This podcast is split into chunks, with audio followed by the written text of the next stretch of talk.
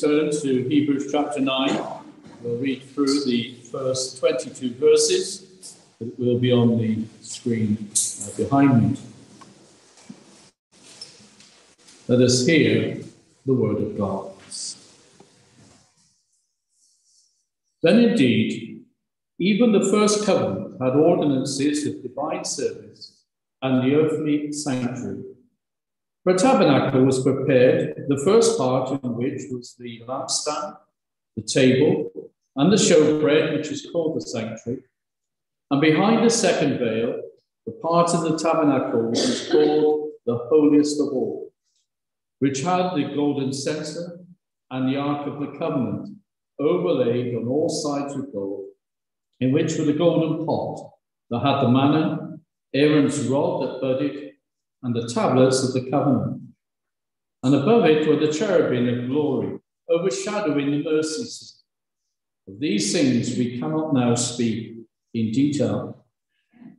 Now, when these things had been thus prepared, the priests always went into the first part of the tabernacle, performing the services.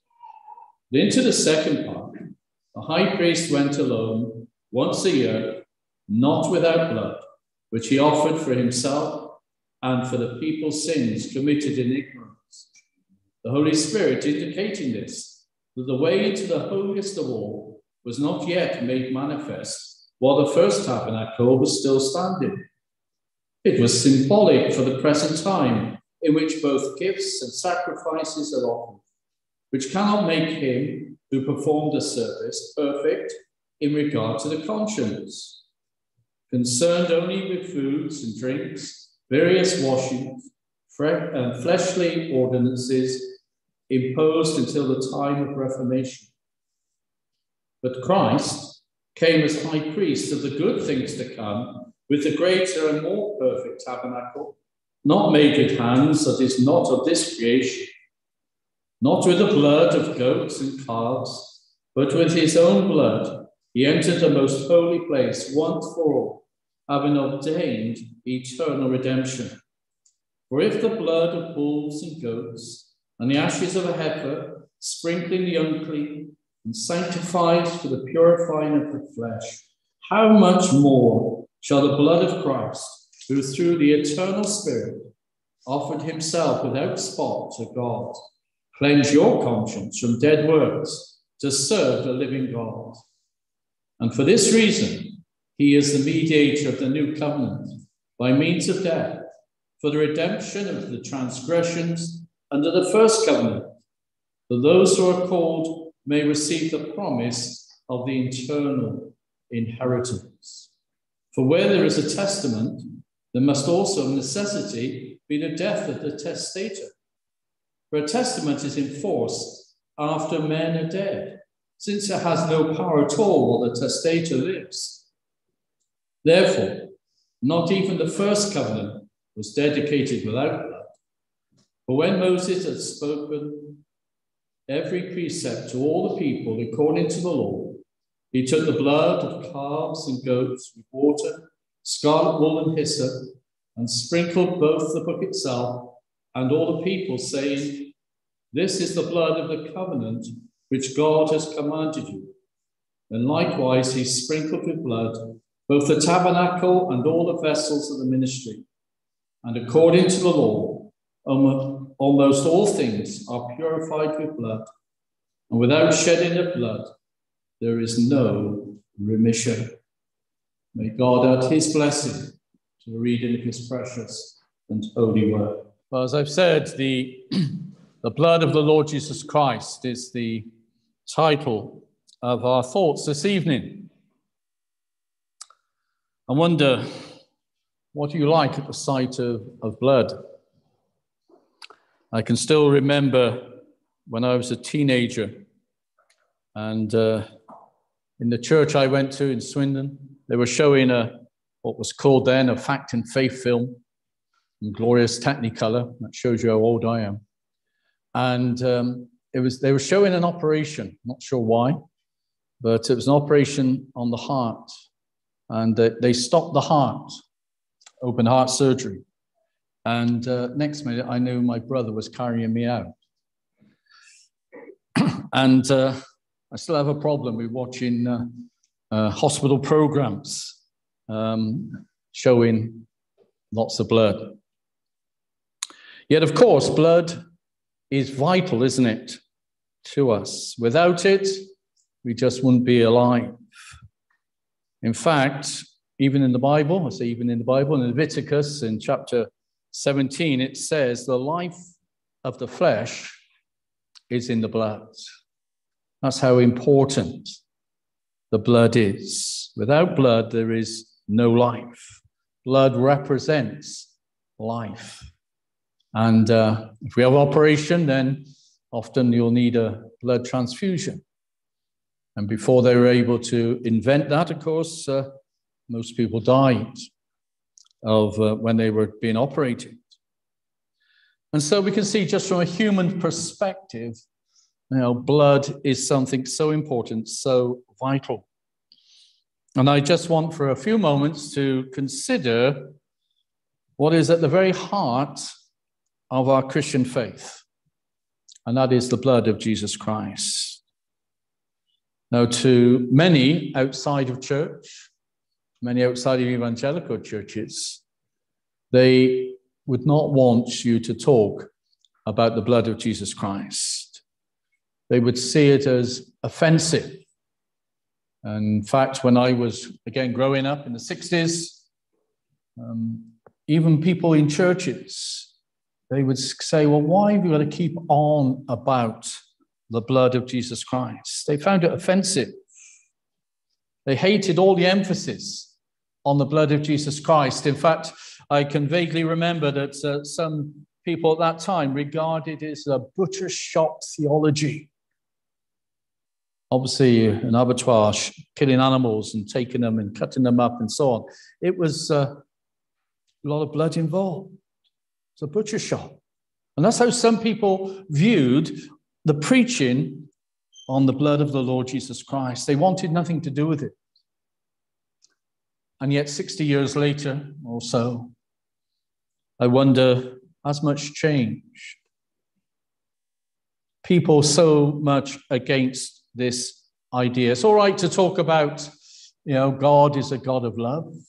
God is a God of mercy and grace. And we thank God for that because if it wasn't for his love, grace, and mercy, we wouldn't be here tonight. That's okay. Even people perhaps outside of church would find it okay to think, well, there's a God who loves me. It's a nice idea, isn't it?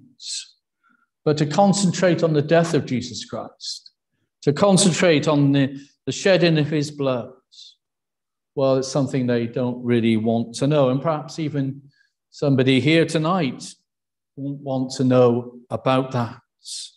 But tonight, I just want to share with you just these few simple thoughts on the blood of Jesus Christ. Because as one person has put it, it is Christ's precious blood that puts amazing into grace, puts the wonderful into the gospel, and puts miraculous into God's plan of salvation. I trust that uh, you will agree with that tonight. Because all the way through the Bible, there's a lot of talk about blood. Yes, even in our New Testament, there's a lot of talk about the blood of Jesus Christ, and especially here in this book of Hebrews. And the writer to the Hebrews is comparing really Christianity with the Old Covenant with what is uh, set out in the Old Testament. And the writer contrasts uh, Jesus with, with Moses, as we read uh, that through in chapter 9 of the book of Hebrews. He contrasts um, Moses with uh, the Lord Jesus Christ. He contrasts Christ's priesthood to that of Aaron, the new covenant to the old covenant, and even the heavenly tabernacle to the earthly one. So let's come to this, uh, these verses, and particularly want to concentrate on verses 11 to 14 of Hebrews 9. Perhaps I can just read them to you again. But Christ came as high priest of the good things to come, with the greater and more perfect tabernacle, not made with hands, that is, not of this creation, not with the blood of goats and calves, but with his own blood. He entered the most holy place once for all, having obtained eternal redemption. For if the blood of bulls and goats and the ashes of a heifer, sprinkling the unclean, sanctifies for the purifying of the flesh, how much more shall the blood of Christ, who through the eternal Spirit offered himself without spot to God, cleanse your conscience from dead works to serve the living God? My first uh, point this evening is to consider the necessity of shed blood. Why was blood so necessary to the way of salvation, of being forgiven by God? All the way through, as I've said, all the way through the Old Testament, from the beginning, you can read of the shedding of blood.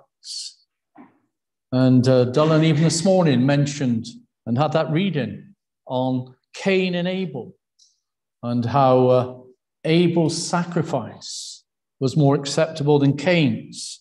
And uh, was this, uh, I believe, a picture of the sacrificial system that would develop and ultimately culminate in the death and sacrifice of the Lord Jesus Christ?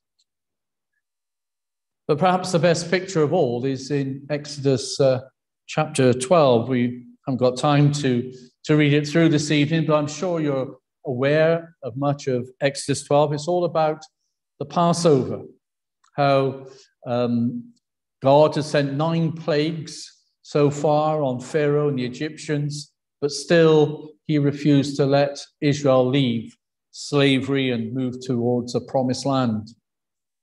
So God told Moses that he would send one more plague, and that would be the death of the firstborn of every Egyptian. And of course, uh, in order to distinguish uh, the Egyptians from the people of Israel, they, the Lord commanded that uh, each family would take a lamb into uh, their home, keep it for a number of days, and uh, wasn't any old lamb. It's a lamb that uh, had to be spotless, without blemish, no defects in it. Surely that was uh, a picture of the Lord Jesus Christ, perfect, spotless, yes, man, but God. Yes, living in this world, but spotless and without sin. And then, of course, that lamb had to, to be killed. And it was killed as a substitute for that family because the blood of that lamb had to be taken and sprinkled on the uh, doorposts and on the lintel of the house. And uh, it meant that when the angel of death came to kill the firstborn of the Egyptians, then that angel of death passed over where the blood had been applied. And so all those inside were, were safe. It was a substitution. And we're so used to substitutes, aren't we? Can't watch a football match, uh, Rugby match seems to be endless in a rugby match. A number of substitutes they allow. Even in cricket now, they, they will allow substitutes. So we, we understand that concept, I hope, of substitutes. And the Lord Jesus Christ was the ultimate substitute, dying on the cross instead of us, dying in our place. And it's a great, vivid picture as that lamb was shed its blood and applied to the doors doorposts as a substitute for the people so they didn't die. So the blood of the Lord Jesus Christ that was shed is a substitute for each one of us if we have put our faith in the Lord Jesus Christ. Now you can imagine what some of the Egyptians must have thought as they saw these Israelites um, putting blood on the doorposts and on the lintel of their house. You can imagine them, some of them would have, yes, they would have asked what they're doing. And when they were told, they would have laughed and perhaps mocked at them. Would perhaps say, well, don't be ridiculous. How can the blood of a, of a lamb uh, save you? Well, down through the centuries, people have said the same thing. How can the blood of the Lord Jesus Christ save you from your sin? And perhaps at the moment you think too that this is just foolishness. And the gospel is foolishness to men, but it's the power of God unto salvation. So we can see from this picture of the Passover in Exodus 12, you can see the necessity of the shedding of blood.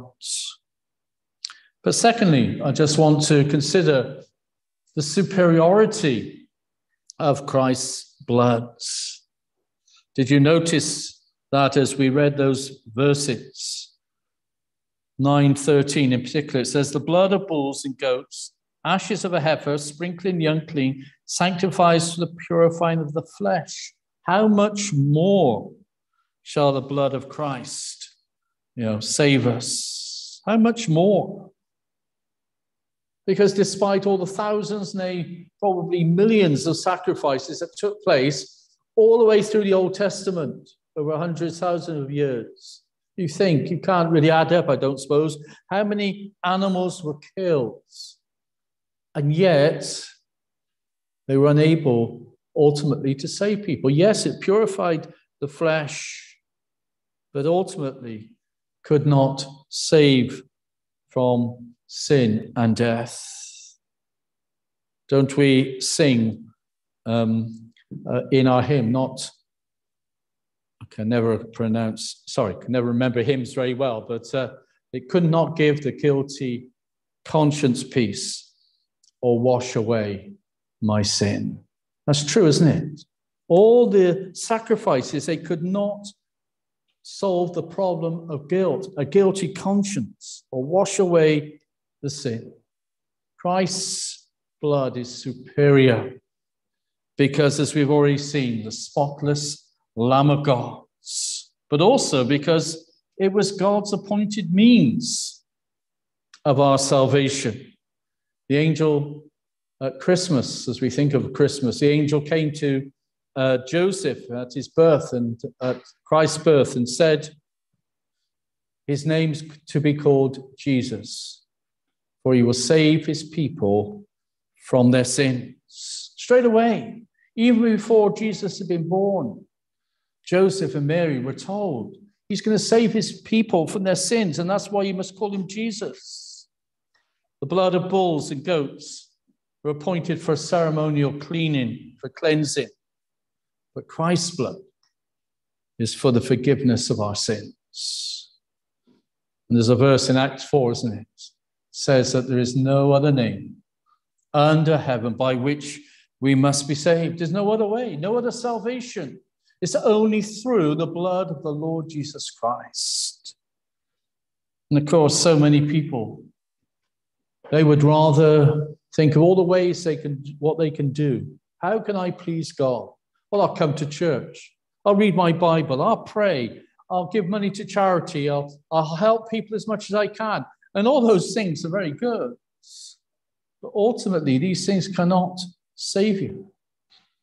Jesus himself said, I am the way, the truth, and the life. No one comes to the Father but through me. Yes, we have an exclusive gospel.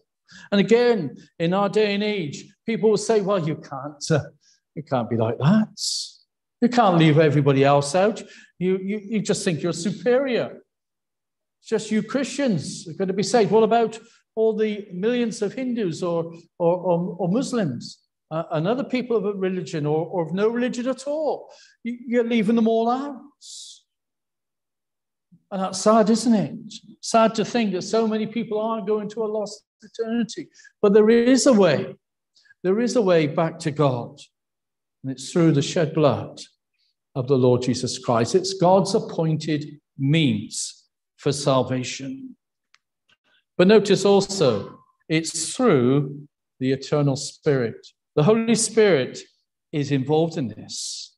We should always remember that, that Christ's physical suffering was nothing compared to the spiritual agony uh, that he experienced on that cross. He was separated from God the Father for the first and only time in his entire existence was to uh, know separation from God the Father. It was a spiritual sacrifice as well as a physical sacrifice. says in Romans that somebody, uh, you, you might be prepared to die for a friend. And there are cases in history and cases in war where, where somebody has perhaps died taking the bullet, as it were, for a friend. That is possible. It does happen. But to do it for an enemy, for to do it for the person you perhaps uh, hated the most, and yet Jesus Christ, that physical suffering, yes, but above all, spiritual suffering, the agony of being separated from the Father. And so this blood is applied to us spiritually through the eternal Spirit, whereas the blood of beasts, of course, are only applied uh, to the flesh. And so we see the superiority of the blood of the Lord Jesus Christ, but very closely associated with that. But thirdly, let's look at the importance or the value of the blood of Jesus Christ. And we see this in a great word, which again we, we don't use very often, and that's the word propitiation. Now, propitiation is sometimes translated about the atonement, but really it, it's a good word, even though it's a long word and probably like me, I have difficulty spelling it, but it's such an important word. It's a, it means, of course, turning away the wrath of God. Turning away the wrath of God. It's necessary because it describes that essential truth of the gospel. Because God must punish sin. He is a God of justice. He is a, a God who cannot overlook sin. He has to punish sin. And if we are outside of the Lord Jesus Christ, if we don't know him as Savior and Lord, then we too will suffer that punishment from God himself. But thank God that he sent his own Son, the Lord Jesus Christ, to die for us as a propitiation for our sins. He died to turn the wrath of God away from us and placed it upon his own dear Son there on the cross of Calvary. Jesus took our punishment for us. The Apostle Paul uh, says this very clearly in Romans um, 23. It says, Whom God, talking about Jesus, God sent, set forth as a propitiation by his blood through faith to demonstrate his righteousness. Because in his forbearance, God has passed over the sins that were previously committed to demonstrate at the present time his righteousness.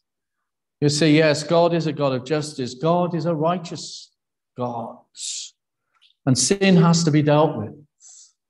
And it's dealt with in the Lord Jesus Christ as he shed his blood for us.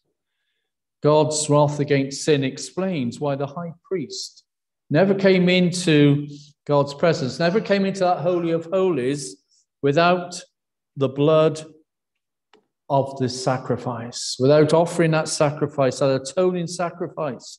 We read that in our passage in Hebrews 9 7. Into the second part, the high priest went alone once a year, not without blood, which he offered for himself and for the people's sins committed in ignorance. You see, even the high priest, he would not go into the Holy of Holies unless he was able to bring the blood of the offering. He would sprinkle it on the mercy seat and so on blood was involved. We shouldn't think of uh, propitiation as uh, involving an angry God who uh, reluctantly um, appeased by killing his own son. That's how some people would look at it. No, he wasn't an angry God doing this. In fact, the whole initiative of salvation, the reason why he sent Jesus was out of his love, not out of his anger, out of his love. And we know John 3 16 so well, don't we? For God so loved the world that he sent his only begotten Son. That's so important that we must never forget that God dealt with the punishment of our sin in the Lord Jesus Christ himself. But it's not only valuable, important because of propitiation, it's also important, and I'm sorry to use another word, expiation. Go away and remember those two words. They're vital, really, to the gospel. Because expiation really means the removal or cleansing of our sins through Christ's blood. Because it says, How much more shall the blood of Christ, who through the eternal Spirit offered himself without spot to God? Why? Cleanse your conscience from dead works to serve the living God. Again, the Old Covenant in the Old Testament is symbolic of expiation. You think of, you read all those laws in Leviticus, which are so hard, and it's temptation just to skip over them. But if a person was a leper, um, he could be uh, restored, but he had to go through certain rites. He had to go to the priest and uh, had to see that he was truly cured. We find that even with one of the miracles of Jesus, don't we? When a person, um, when he healed some of the lepers, he said, Well, go and show yourself to the priest. There were certain things they had to do to ritual to show that they were clean. Well, that's what uh, expiation really means. We are cleansed from our sin. We are washed clean as snow, as uh, again Dylan mentioned in his children's talk this morning, whiter than the snow. And yet, people still seem to misunderstand all this.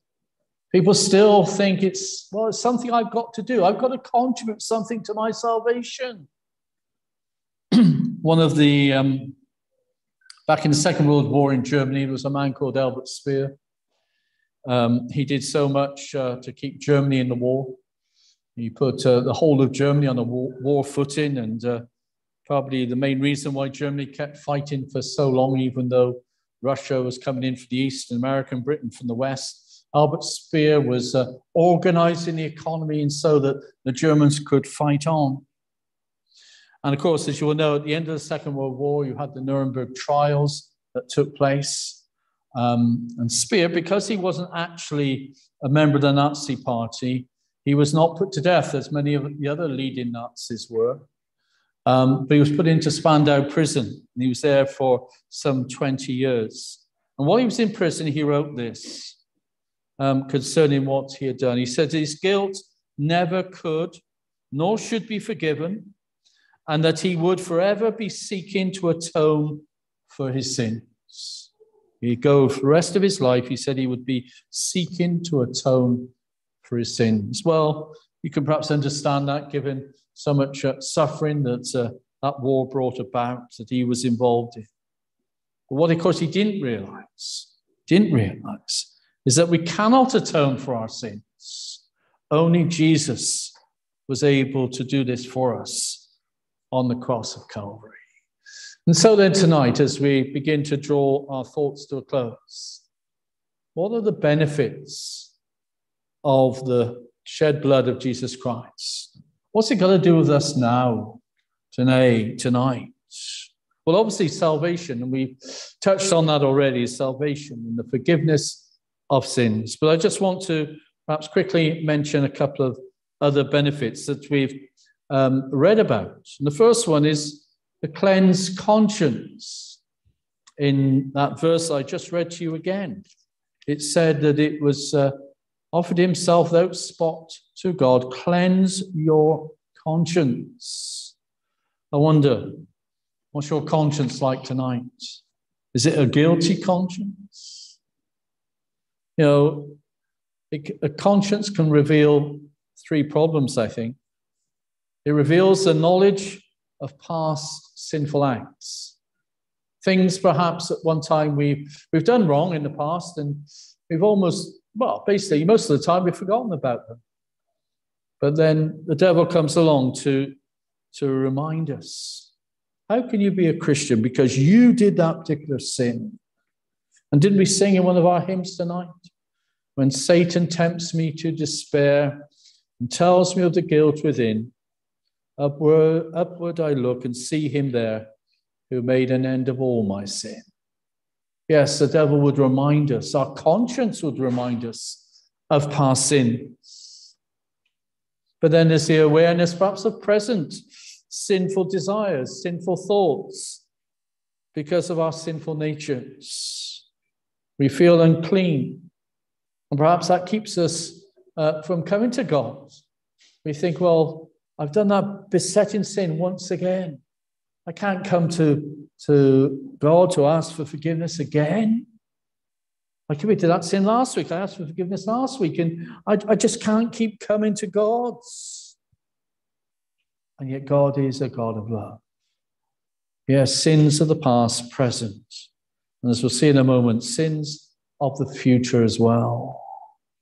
We feel unclean. It keeps us from God. Do you remember Isaiah um, in that great chapter in, in, in, Isaiah chapter 6?